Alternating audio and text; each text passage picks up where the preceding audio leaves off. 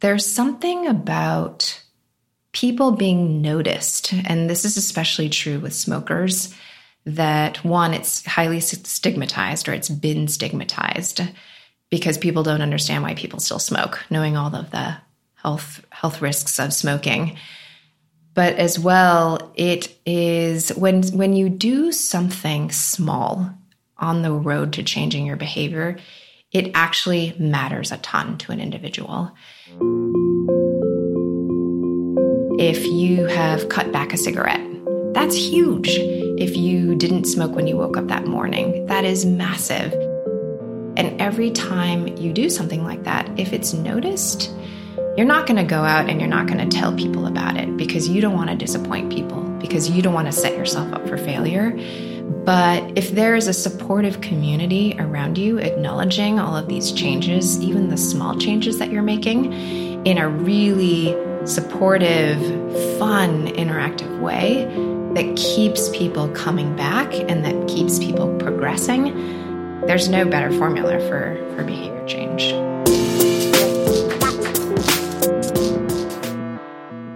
Grace Wang leads design a Carrot, a technology company that helps people quit smoking. For 12 years, she led healthcare focused projects around the world in her role at IDEO, a global innovation consultancy. IDEO is most famous for popularizing the term design thinking. Design thinking recognizes that design school teaches how to put people at the center of what you do. Design led companies are the ones that put people first with the understanding that what's good for people is good for business. With Carrot, Grace is working to understand how better designed experiences can help change hard to break bad habits and behaviors. In this episode, Grace talks about need finding, touch points, and Dairy Queen.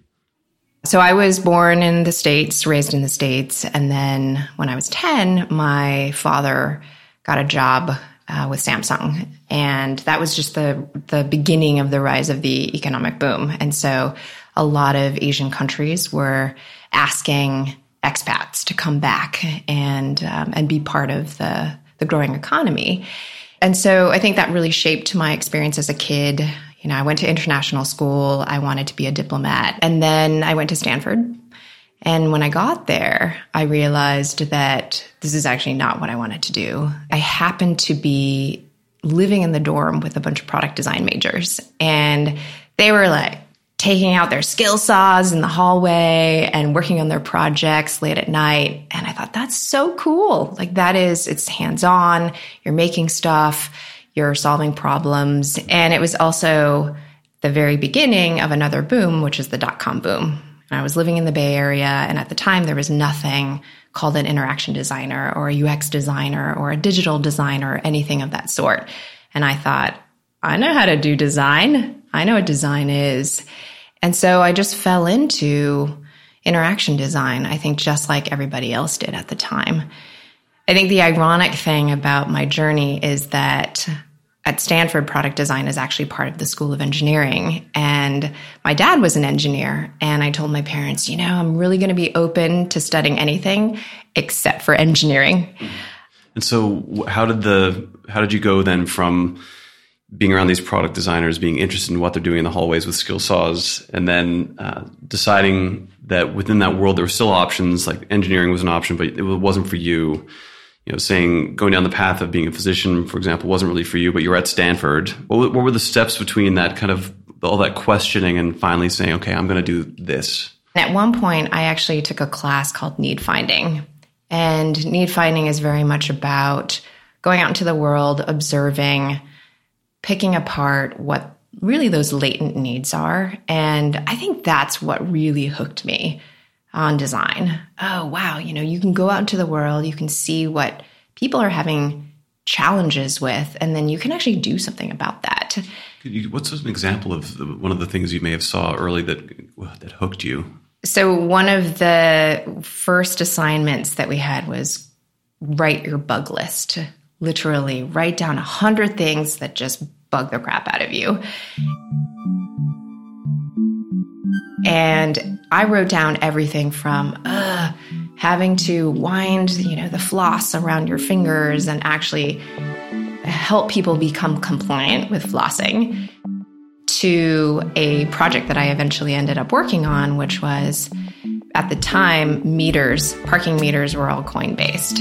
And so with how do you how do you help people actually make sure that they've got what they need when they're parking, that they're not going to continue to forget to feed the meter, et cetera, et cetera.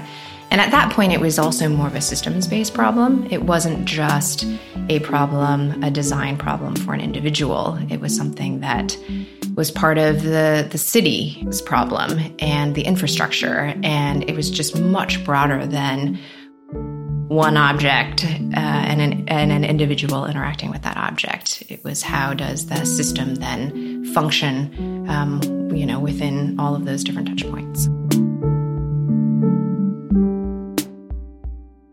And so that, that phrase touch points is one you hear a lot in design. And so, you know, what could you just describe that a little bit? I think touch points are anything across the continuum of an experience that an individual encounters. So it could be a service touch point. It could be you walking up to the teller in a bank, or it could be the flyer that you get that informs you of some sort of community event. But I think as designers, we have to remember that each one of those things are strung together and that people interact with them in different ways. You might encounter touch point A and you might encounter touch point F. All of those quote unquote touch points have to be strung together because you never know when someone's going to be encountering one and then another. It's not a linear experience. How does this way of thinking about design apply to our everyday lives? I think at its core, behavior change is a design problem. It has to do with with people and the way and the decisions that people make and how people navigate the world. And in fact, there are so many cues that we as designers create that impact the choices that we make in our behavior. I mean, if you think about the problem of obesity, it is so hard, I think, to to be in the world today, to walk down the street and not be enticed by the choices that are out there that are not the best choices and and to not be able to actually avoid that, right? Just to be kind of pummeled with it all the time. Um, and so there are these cues and, and then these reminders, and then it's multiplied times, you know, times 10. And so that's sort of the first, I think, opportunity for designers around creating changes in our behavior that, you know, we're responsible sort of for the environment and the cues in the environment.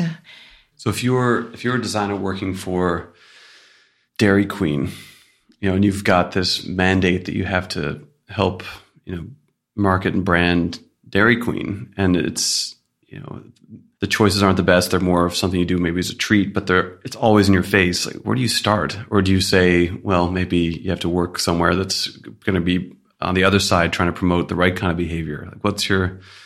It's tricky because as designers, we're not necessarily here to judge either. We're just here to help people make the right decisions. And people have to come to those decisions on their own. Again, you know, control may lead to compliance, but not necessarily to engagement. I spent a lot of time designing for big food. And there were actually designers at IDEO who refused to work on some of these projects because of an ethical, um, you know, sort of moral set of values around the impact that big food um, was having on on health, on people's decisions. At the same time, I sort of felt like, well, they're going to do it anyway, and they're going to do it in the way that is the least expensive, that scales the best, um, and that sells the most product. And we can work with these companies to to try and steer these big ships in the right direction. So working for Dairy Queen is there's nothing wrong with that. And and a Dairy Queen every once in a while is is also not a bad choice.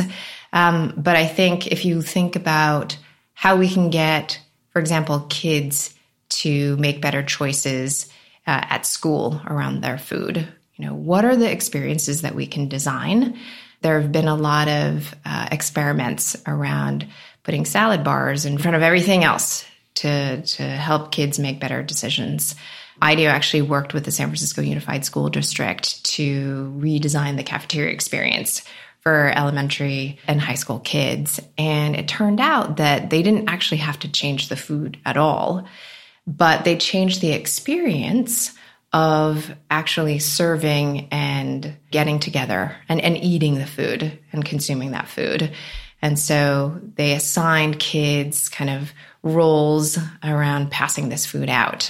They actually had kids eat at circular tables together, very much more communal style. And the kids were blown away. They thought that, that the food had actually changed when in fact none of the food had. It was just the experience that had evoked something different. And as a result, better and healthy choices for kids. So these are the types of touch points. This is the type of delivery that designers can continue to craft in order to help people make those better choices.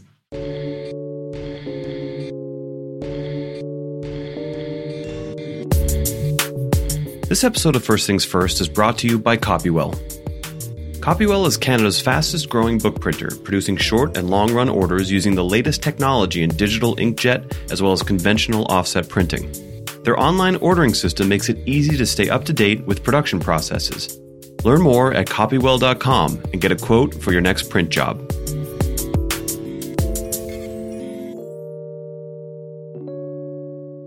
So now you're working with a company called Pivot that's focused very much on the idea of design as potentially even saving lives. And so the question is can design save lives?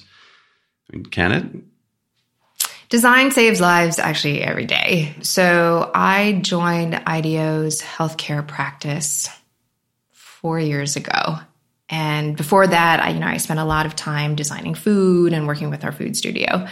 And that was also about helping to save lives because, as I mentioned, it was about getting people to make better choices in their day to day. I joined the healthcare practice because I was asked to bring the consumer centric view of all that work I had done in food and beverage to healthcare.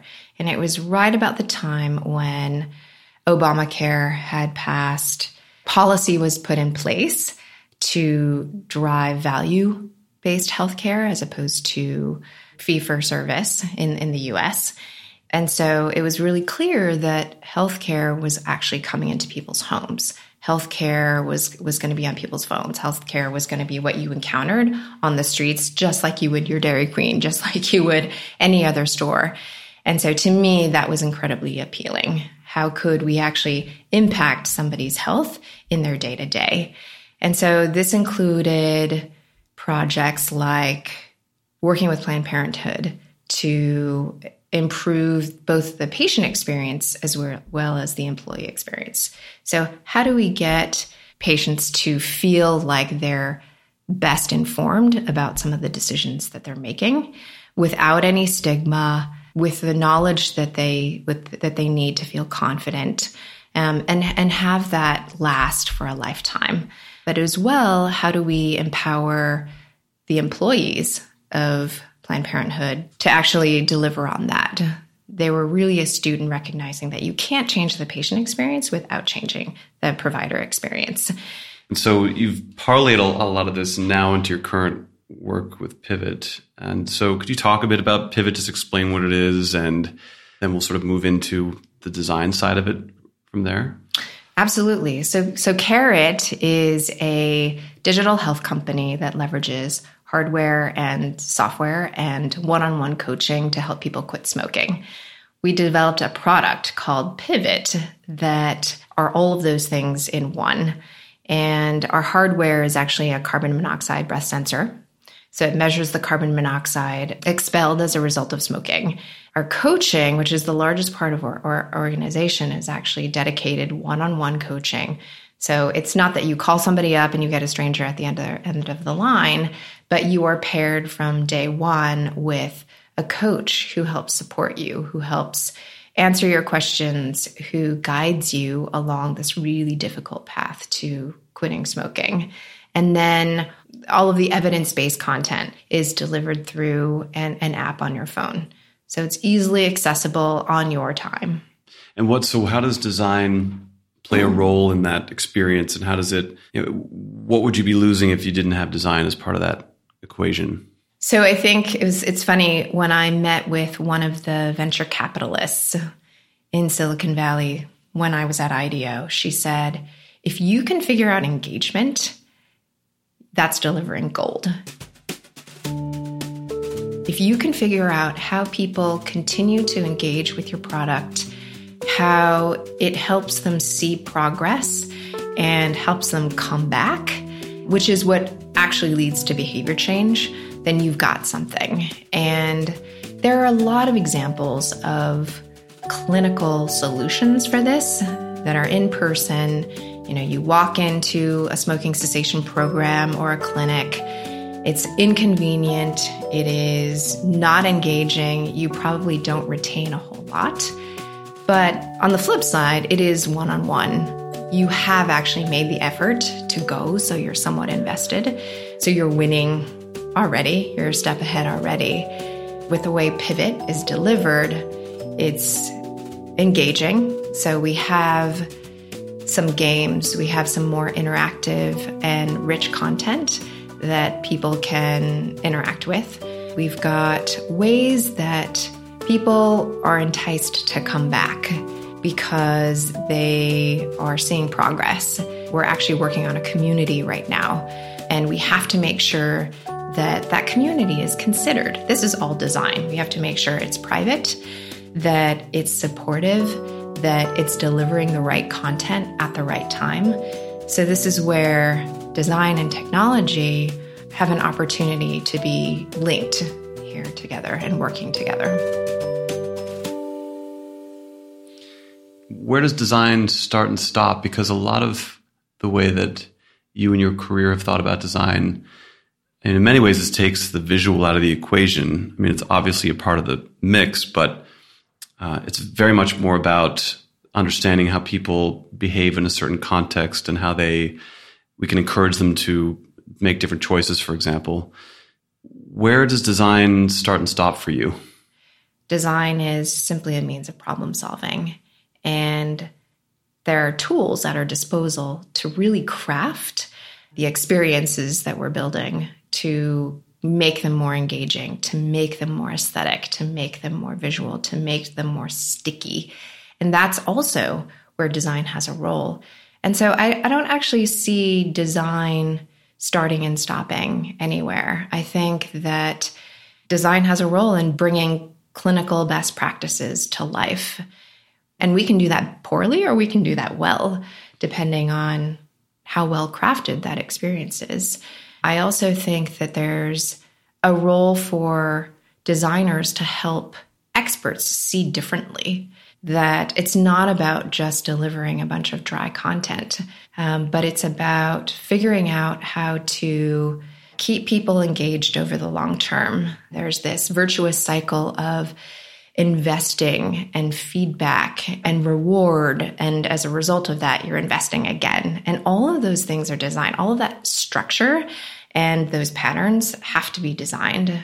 The efficacy of it and the effectiveness might be based on something more scientific, but it's really up to designers to bring that to life in a way that's going to be meaningful and fit into people's day to day.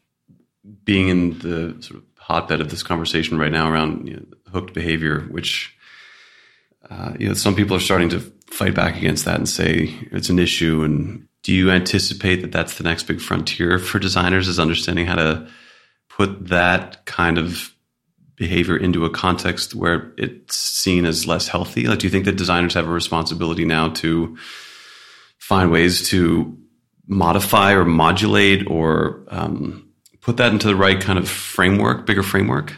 Absolutely. I think prior, I had not necessarily thought about the ethics of design.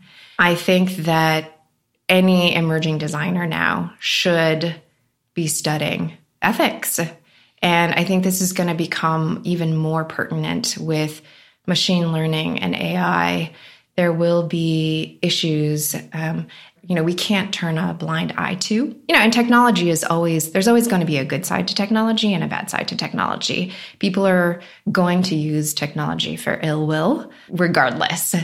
I think we as designers should be actually be considering that though in in creating whatever it is we create.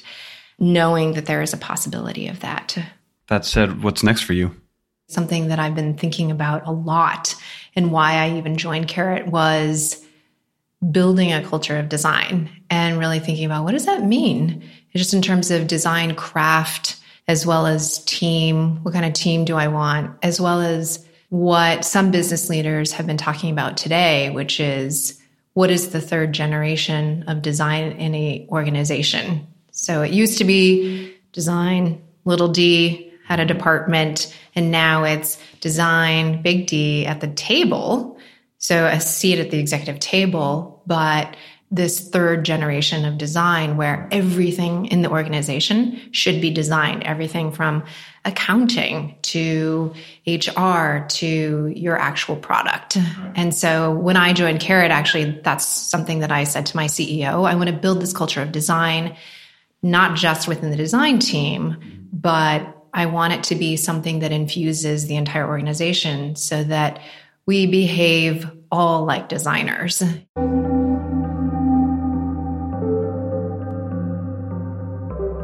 And thankfully, my CEO brought me in to help articulate some of those values. And it was really based on how people were already behaving, not sort of these lofty goals.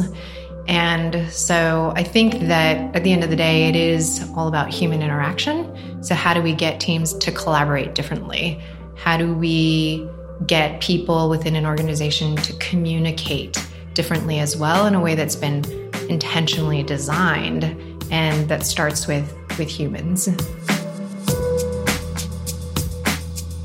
To learn more about Grace, visit carrot.co. First Things First is produced by Max Cotter. Frontier Media is a part of Frontier, a design office based in Toronto, Canada. We believe that design is more than visual. It's a process of exploration, discovery, sketching, prototyping, iteration, and refinement. That process can help create a better world. Our mission is to help others understand how that goal can be accomplished. To do this, we use design to create better and more purposeful products, we publish a magazine and produce this podcast to explore and celebrate the risks people take in the process of creating things that are original and worthwhile, and we work with clients to help them define their purpose and tell their story. To learn more, visit www.frontier.is. First Things First is recorded in Toronto and Vancouver at the Design Thinkers Conference, organized by our founding partners at RGD, the Association of Registered Graphic Designers, who represent over 3,800 design practitioners, including firm owners, freelancers, managers, educators, and students. Through RGD, Canadian designers exchange ideas, educate and inspire, set professional standards, and build a strong, supportive community dedicated to advocating for the value of design.